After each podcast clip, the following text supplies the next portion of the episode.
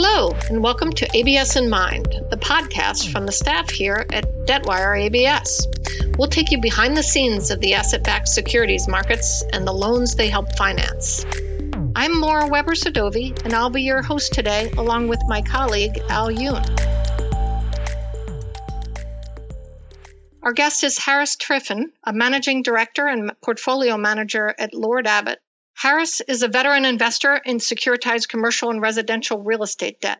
He recently left California based Western Asset Management to join New Jersey based Lord Abbett, which has about 224 billion in assets under management.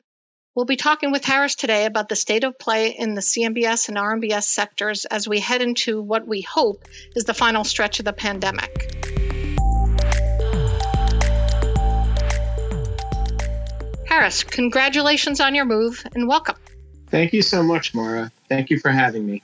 Great to have you. To kick things off, I'd like to first dig into your outlook on commercial real estate. There's a lot to unpack there, given how the pandemic has disrupted how all the collateral is used, from retail to office and hotels, and really beyond. Back in March, you said you were constructive on the CMBS sector, that in the last six months there had been a paradigm shift given rising vaccination levels and stimulus money. What is your thinking and how has your outlook evolved since then? Are, are you still uh, constructive and a net buyer of CMBS? Yes, um, and thank you for the question. Um, our outlook has not changed materially since March uh, of this year. Uh, clearly, over the last two months, there's been continued good news on, on the vaccination front uh, here in the U.S. and, and certainly abroad as, as well. There's also been uh, continued good news of sorts in terms of additional stimulus packages um, that are just beginning to make their way into into the real economy. And so, you know, the net result of that is, you know, behavior in terms of consumers and, and workers is, is beginning to shift. I'm speaking to you actually uh, from, from Lord Abbett's office, our headquarters here in, in Jersey City uh, I was not in the office, for example, back in March uh, when we spoke. And so, you know, I, I think all of those things are uh, beginning to, to take real effect. And, and that has certainly uh, sort of tempered fears of some of the more existential issues and questions that were being asked of the various uh, property types uh, a year ago or, or even as recently as, as six months ago. I thought it was interesting. I think it was last week. Uh, Blackstone's Jonathan Gray said at a conference that he was essentially more concerned about a, a, torrent of economic activity as the dam of pandemic is removed and rising prices and inflation than a petering out of the economic growth as uh, stimulus dries up. You recently wrote about inflation uh, as well. How are concerns about inflation driving your investing?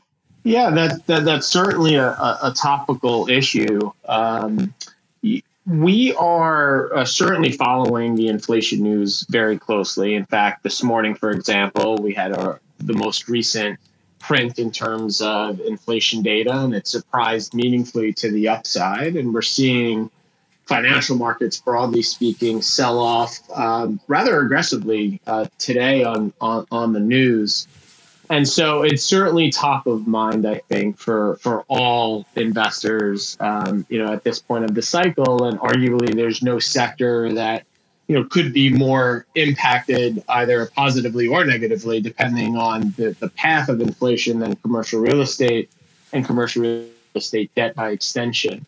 Um, you know, I, I think our view uh, would be summed up best by saying we think that there is going to be uh, an uptick in inflation that will be sustained.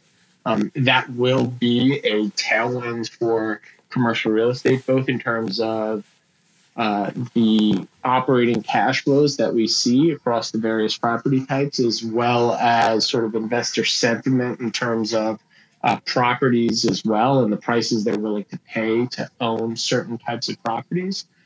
At the same time, it's certainly it's certainly uh, uh, issue that that bears watching. And I think this is the, the comment that, that you were reading. This is really where uh, Mr. Gray was was really focused on. If inflation outpaces continues to outpace expectations and, and shifts materially higher than uh, what the market has anticipated, um, that would be a, a, pretty clear negative for commercial real estate and, and most financial assets and, and, markets. And I think the reaction you're seeing today in markets is, you know, just sort of a precursor of sorts to that type of environment.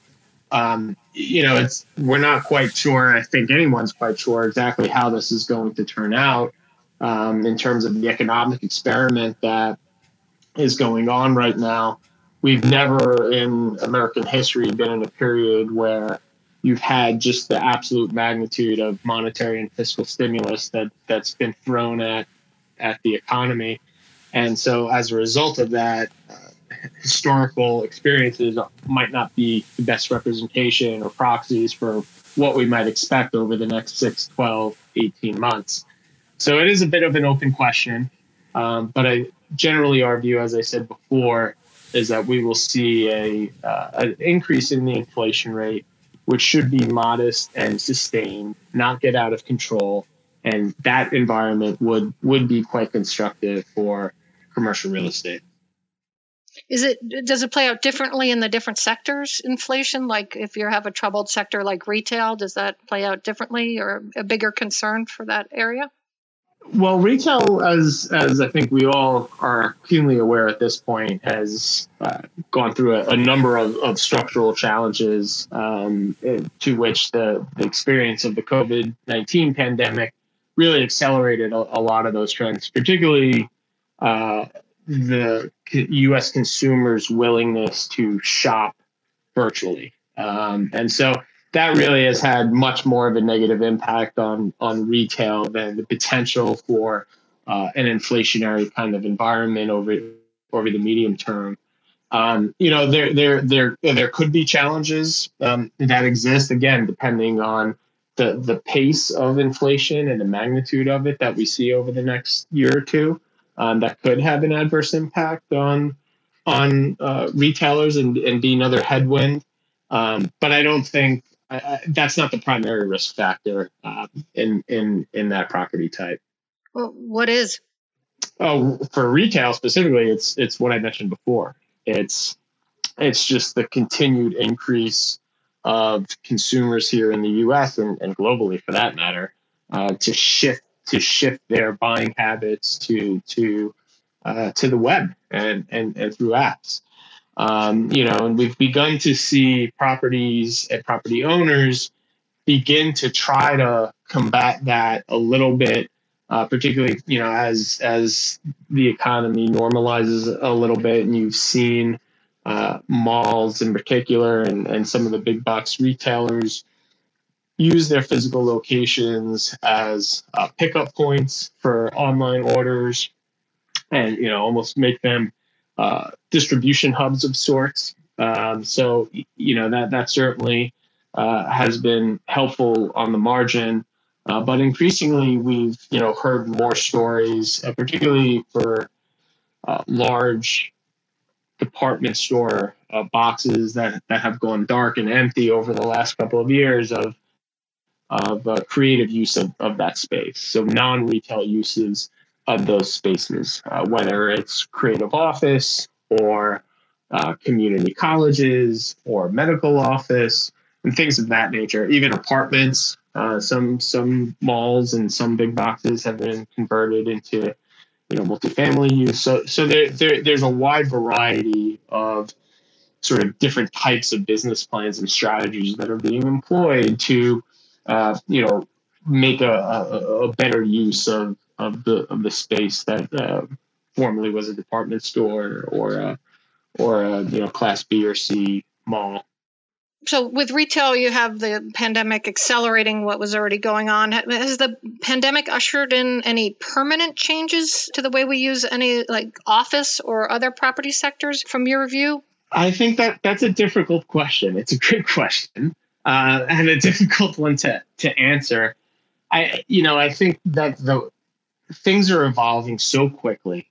I think the pandemic uh, was just such a complete shock uh, in every sense shock to the economy, shock to all of our lives, professionally and personally. Uh, and now, over the last three months or so, we're really just beginning to to come out of it. And I, I think it's really difficult at this stage of the recovery cycle to make long-standing predictions about how people are going to behave and how they're going to use space. I just I just don't think we know enough yet at this point uh, to make those kind of determinations. That being said, um, it seems pretty clear at this point that people are going to travel again, both both for business and for leisure. Um, you know, that's something that was very much on the table uh, a year ago, and it, it seems like we're. I don't know if if you or Al or any of your uh, the listeners have have tried to book a vacation for this summer. Uh, if you've tried, you, you know firsthand how how difficult it is given given decreased availability in, in rooms and and just the increase in demand uh, for everything for hotel rooms to rental cars to airline tickets. Um, so that seems like a pretty safe bet to assume that uh, you know hospitality industry will recover, uh, although it might take another year or two for it to, to fully come back to where it was pre-pandemic. Office is, is another sector that's become increasingly more in focus, I think, for market participants. Uh, our view, Maura, is is the answer is going to depend you, you've seen a, a number of companies, even within the financial services sector, have responded differently, even over the last few months. Uh, Lord Abbett, for example, um, is offering employees a, a flexible uh, a flexible work schedule where you know folks can work from home or in the office. Um, it seems like most of my colleagues are gravitating to being in the office three days a week and then working from home the other two. You've seen other firms, uh, investment, some of the investment banks, for example, uh, are mandating that employees come back to the office, you know, five days a week, um, and and starting relatively soon. Uh, the same is true for some uh, some of our peers in the asset management community. Um, on the other side of the coin, you've seen some of the mega cap technology firms express a, a, a, a option for or for their employees to work from home remotely 100% of the time. And so it, it, very much seems to us that there is going to be this feeling out period, uh, and each company and each industry is going to respond differently to the needs of and desires of their employees, and balancing that against the needs of the organization and the business. So there's going to be winners and losers in our view, um, but it's going to be at a very micro level, meaning it's difficult to make broad brush comments, certainly at, at, in terms of office as a whole. Uh, similarly, even in terms of various cities and, and MSAs, I think it's difficult to, to make broad brush uh, conclusions about who might be winner and losers it very well could be something as simple as you know building A versus building B across the street from it uh, in terms of who wins and who loses in the aftermath of all of this. So there's there's a long runway ahead, and I think that uncertainty has increasingly been priced into markets and, and certainly seems like it's top of mind for many investors uh, at this point. Are, you avoiding any sector that you didn't avoid before the pandemic in terms of the, the, the bonds that are on them? You know, like are you waiting for a little more stability in office before you buy office bonds these days? No, I mean we've been active. Um, we've been active uh, both in, in buying and selling um, uh, securities from with office collateral. Um, like like everything we do, uh, you know, we roll up our sleeves and we do the work and uh, we try to make a determination of, of what we think about the credit and then, you know, the relative attractiveness of the pricing based on our, our credit view of, of the securities. Um, so we, we, we've been, as I said, we've, we've purchased um, a fair amount of, of office related securities uh, over the last number of months. We've also sold uh, some office related deals um, and we'll continue to do so. I would not say that we're actively avoiding any one sector. Um, you know, of course, there's, as we've been discussing, there's certainly sectors that have you know many more challenges. We talked about retail and, and regional malls a little bit already, um, relative to say industrial or logistics properties. Clearly, from a high level perspective, uh, you know the industrial logistics fundamental outlook is is a lot cleaner uh, and has a, a, lot less variability than than that of retail or, or, or regional malls. Um, but you know, we, we we tend to evaluate every transaction uh, on its own merits, of course, in conjunction with uh, our macro views. Just looking to shift a little to the primary market, I'm just curious. Conduits are taking a back seat to uh, CRE CLOs and you know floating rate SASBs. Where are you seeing opportunity in the primary market um, in terms of deal types and tranches? What do you like? Sure. So uh, here at Lord Abbett, we're we're active in in all subsectors. Uh, you know, given that we're we're we're a large and sophisticated fixed income manager, um, so we are active in all of the sectors that that you mentioned within CMBS. I would say that we've been more active in places like single asset, single borrower transactions and CRE CLOs uh, than we have on conduit transactions on a relative basis. I think it's also interesting to note that this is the, at least on a year to date basis, this is the first time where we've ever had as an industry more issuance of single asset, single borrower transactions than we have had on conduit transactions. Um, you know, it's only the middle of May, so we'll we'll see how the balance of the year plays out. But looking at the pipeline, at least on the information we have, it, it certainly seems like uh, that trend will continue for for at least the foreseeable future. Um, and so, you know, I think that's that's a, a healthy sign for the market in general. Um, but it does it does in a going back to some of our conversation about inflation and the impact of it, um, I think it, it, it does bring in, into question uh, how how much conduit product uh, our market will be able to originate and and distribute um, in an inflationary kind of environment over the next couple of years. In other words, what's the investor appetite for 10 year fixed rate paper uh, with loan coupons, you know, being near all-time lows as as they are today. Because there's less conduit or primary conduit, are you looking for it in the secondary, or where are you seeing what you know? What are you liking in the secondary market, or you know, what are you looking for there? So we again we we've been very active in in secondary markets. Um, We've bought and sold CRE CLOs. We've bought and sold single asset, single borrower transactions of just about every property type out there.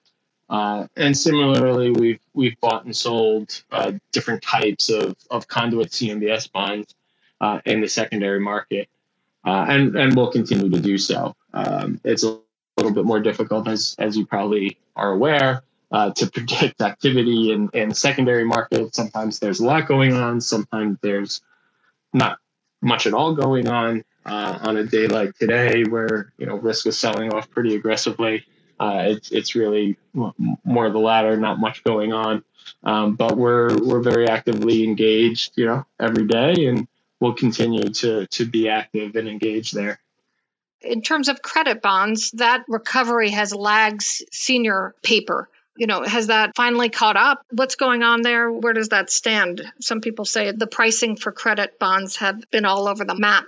Yes, I think I, think that's that's right, Mara. Uh, it certainly has been all over the map. However, uh, over the course of this year, um, there's there's been a persistent increase in pricing that we've seen really for every type of credit bond uh, in the market.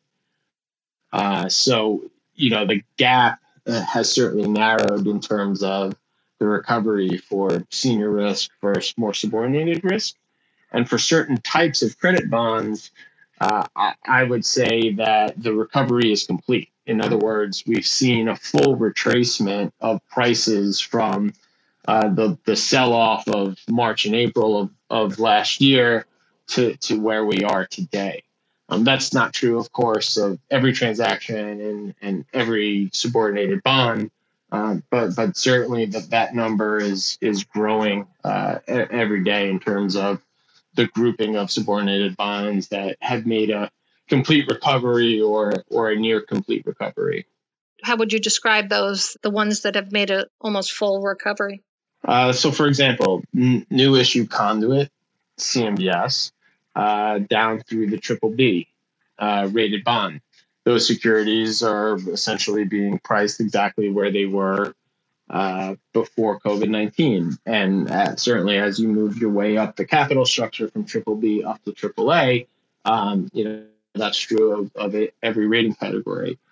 Uh, in the single asset, single borrower space, uh, industrial deals um, are another place where we've seen a complete recovery really across the entire capital structure from from AAA bonds all the way down to below investment grade rated securities in terms of the retracement in in, in pricing. Um, so you know, and there's many more examples. So th- there's definitely uh, there's definitely been a, a, robust rally that we've seen over the last six to nine months, um, and it's you know continued to make its way um, across most sectors of the market at this point. And how far down the stack is your appetite? How low will you go in terms of ratings?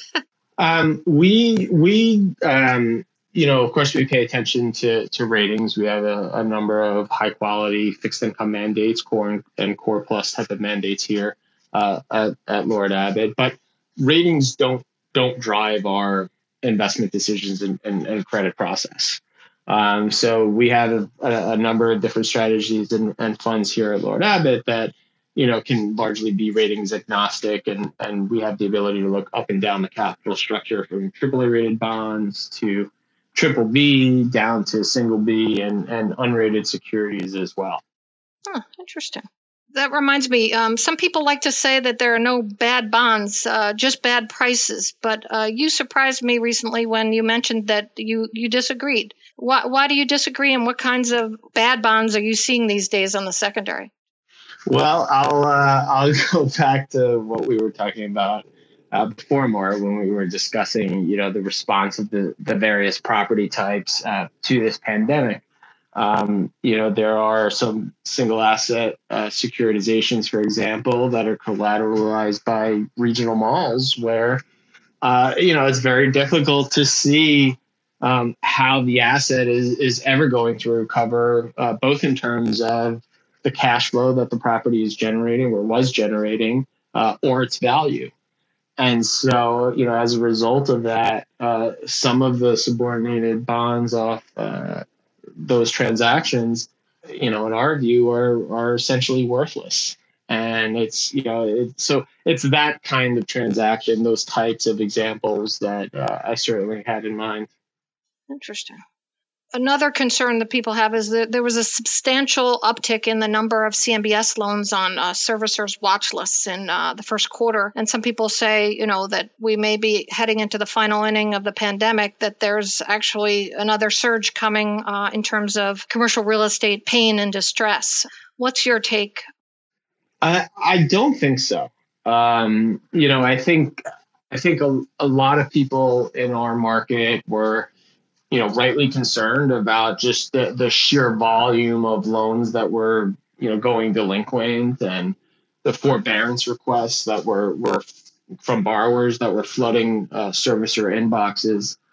Um, you know, as we kind of sit here in, in May of 21, you know, with the context of, a, of an economy that is humming along with the, the record amounts of, of fiscal stimulus and the continued ultra accommodative stance of the Federal Reserve Bank, you know, it's it's difficult to see how we're going to have a huge wave of of distress in this market.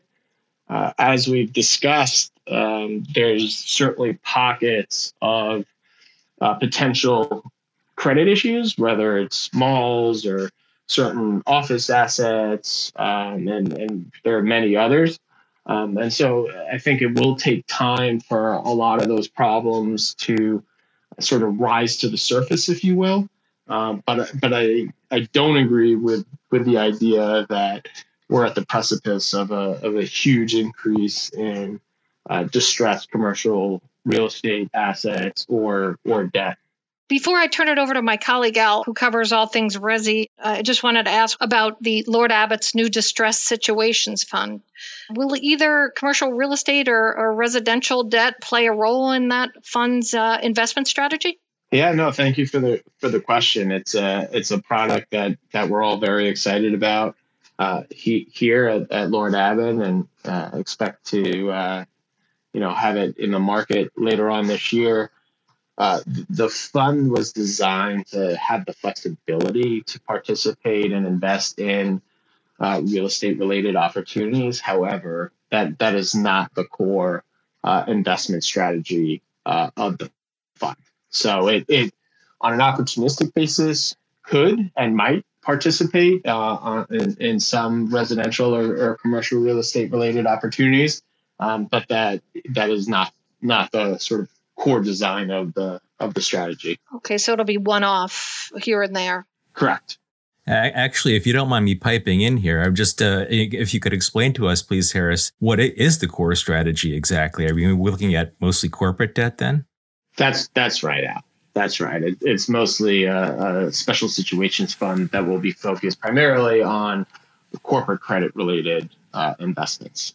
Okay. I mean, I just wonder if that's a commentary on how you guys see, you know, where is the best opportunity going forward. I mean, you know, knowing that Lord, Lord Abbett has, uh, you know, the capability of investing pretty much anywhere. I mean, this is where it chose to start the distressed fund. So I know that's just sort of interesting to think about. You know, we're here to talk about real estate, but uh, there's a lot of other potential distress coming up in these in these markets, I suppose. Yeah, well, I, look, I think I think you just examine just the size of of you know the corporate credit markets and just mm-hmm. the absolute increase in, in size and you look at you know triple C rated corporate names and you look at what's going on with you know CLOs and bank loans and just just the aggregate volumes um, that you know that are out in, in the marketplace and you know, certainly our view that um, there's going to be uh, a number of pretty interesting uh, situations for uh, the special situations fund to to invest in. Um, mm-hmm. But I wouldn't necessarily, I wouldn't necessarily interpret the launch of the fund, their strategy, as, as, as a call, uh, you know, as a broader macro call on on sort of the health of the U.S. economy or, okay. or corporate credit market. Well, I'm going to take you over to residential mortgage credit, if you don't mind, right now. We've talked quite a bit here about uh, the heightened uncertainty in commercial real estate and CMBS products. And the, the markets that I cover, residential, I mean, it seems that there's a a whole lot of certainty, heightened certainty, if you will, in residential real estate uh, credit. Just wondering if you could give me your overview of how you see the residential markets shaping up. You know, I mean, are we leading ourselves into a false sense of security in that market? Uh, I hope not. I, think, I, I, I think you you hit the nail on the head, Al. Um, it, it, it, that market is is really uh, much more defined in terms of the fundamental path forward relative to the commercial real estate market. Um, certainty, I think, is the word you used, and, and that, that that seems like the, the right the right adjective to describe uh, sentiment there. You know, it's really difficult and challenging, I think, as an investor to uh, find a reason to actually be bearish uh, on housing right now. Uh, you know, perhaps the only the only way you could sort of get yourself there is really more just looking at relative value or, or lack thereof, given the near uniformity of sort of the bullish sentiment on, on housing and what that's done to uh, security prices. Uh, but as far as the fundamentals themselves, really anything you look at, um, the, the the fundamental path is is is quite positive. Whether you're looking at you know, mortgage rates, which despite the treasury market uh, sell off and, and higher treasury yields that we've had over the course of this year, are still at or close to you know near historic lows uh, in terms of where mortgage rates are.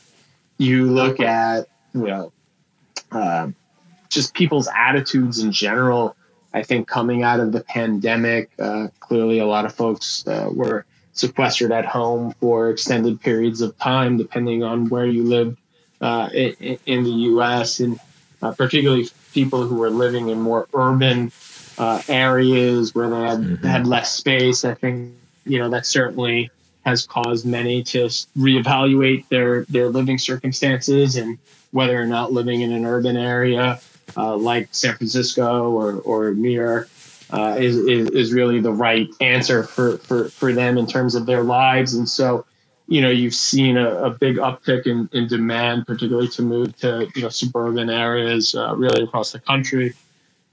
And you look at, you know, the inventory of, of homes today, again, it's near uh, historic lows, uh, you know, multi-decade lows, in fact. Um, so, you have record amounts of demand fueled by mortgage rates and, and shifting uh, attitudes, let's call it, uh, in terms of you know the where people want to live and what they want to live in, and then that's led to this historic decline in just the amount of houses that are on the market, and then the, the net result of all of that is materially higher prices mm-hmm, uh, mm-hmm. for for housing, record increases, in fact, uh, in housing. So it's a it's a it's a very very strong environment uh, on a fundamental perspective. Let's talk about relative value then, Harris. Uh, you mentioned that uh, I think is uh, you know this is how you play the market basically is on relative value. Um, those aren't your words, but I think that's what you were saying.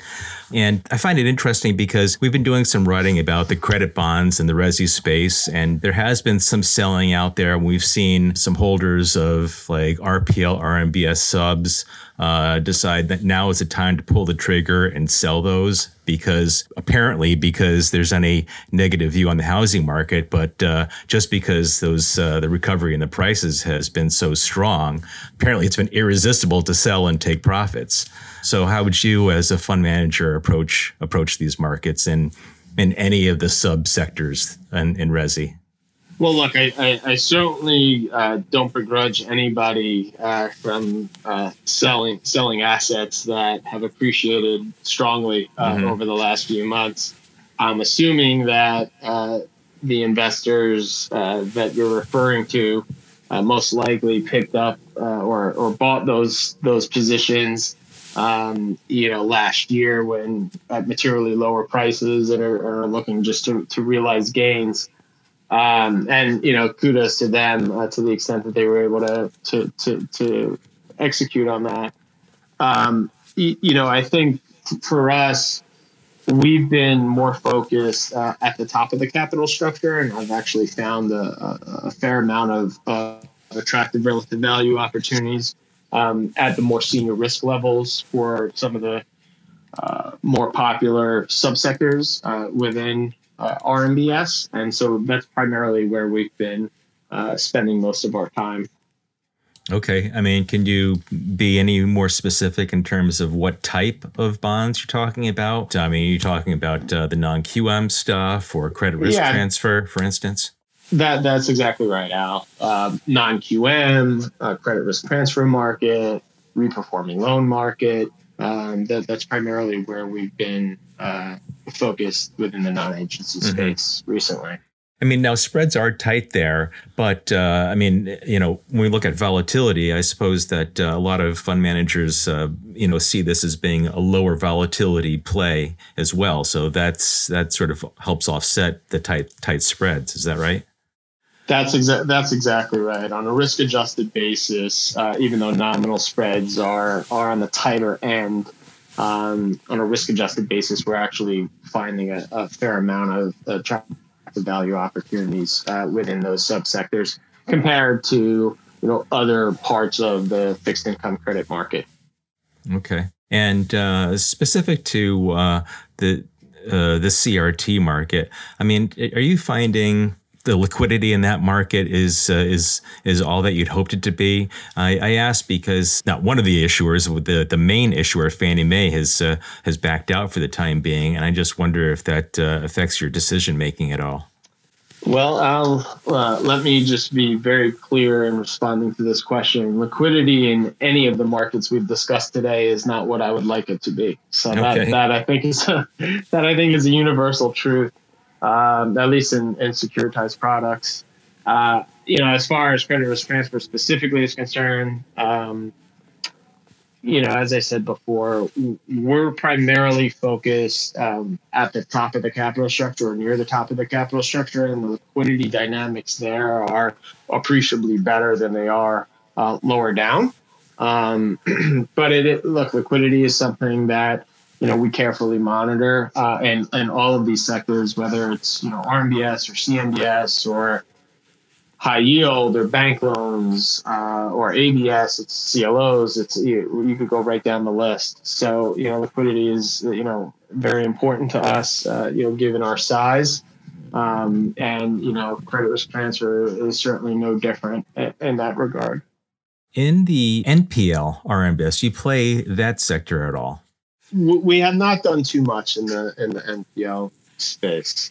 Mm-hmm. Is that because you look for rated securities only, or the NPL space is it's it's one where you know for what we're for what we're looking for in terms of uh, the RMBS market uh, in terms of adding it into our portfolios. NPL is just not a it's it's just not a, a credit product that's a good fit for us and and our funds at this time. Okay. And I'm to, I'll take you to one last uh, Resi sector that is sort of a segue to commercial real estate, and that's the single family rental uh, bonds. I mean, obviously, that's another area that's uh, got some great tailwinds right now. I mean, is that, is that an area where, where you'll invest? Absolutely. Uh, and, and we have. Uh, so we, we have we have focused much more on the single family rental space this year uh, than we had historically. Um, it is a sector, as, as you rightly pointed out, that's a bit of a mix between commercial and and uh, residential in terms of uh, the structure of the transaction first and foremost, and, and obviously the the credit and collateral profile. Um, given the views that I was describing earlier in terms of, of housing, uh, given our familiarity with with with, with structure, um, it's certainly it's certainly a space where you know, we have found uh, some opportunities to to to invest. Um, it's also a market where we've seen uh, a meaningful increase in new issue activity uh, over the, the first you know four and a half months of, of the year. So it's certainly a sector that I think we'll continue to pay close attention to uh, and and be active in. Okay. And just one last question before I put it back to Mara. Just in general, in Resi mortgage credit, have you sensed that there are a lot more investors in this space than there were, say, a year ago? Yeah, no, it's a it's it's a fair question, Alan, and and, and I think you, I, I think it's it's exactly the right observation. Um, it, you know, as you said, it's it's difficult to you put a put a hard number on it, but it, it does anecdotally seem like there are more investors uh, looking at the space. I, I, would say the same is true for for CMBS as well. Um, I think part of that is a function of just the amount of the just the sheer amount of stress that was present in these markets uh, in the spring and summer of, of last year, um, and and even now with the recovery that we've seen um, even though it's been uh, n- you know near complete for for for most risk profiles. Um, there's still some pockets where um, the recovery has, has not been uh, as complete uh, as, as, other parts of the market, and I think as a result of that, you're seeing you know investors uh, who have the flexibility to look across uh, different types of fixed income credit markets, uh, finding uh, some opportunities. Unfortunately, we're at our time limit, so we're going to have to stop here. But Harris and Al, I, I, I really want to thank you for taking the time to talk about this. And uh, Harris, you've given us a lot to chew on. Hope you can come back uh, as we exit out of this pandemic and we see how we can revisit how this is all unfolding. That sounds great, Maura. I, I look forward to it. Thank you for having me on today. Thanks for listening to ABS in Mind. If you're hungry for the skinny on asset backed bonds and residential and commercial mortgage debt, consider debtwire.com or tune in here to our podcasts.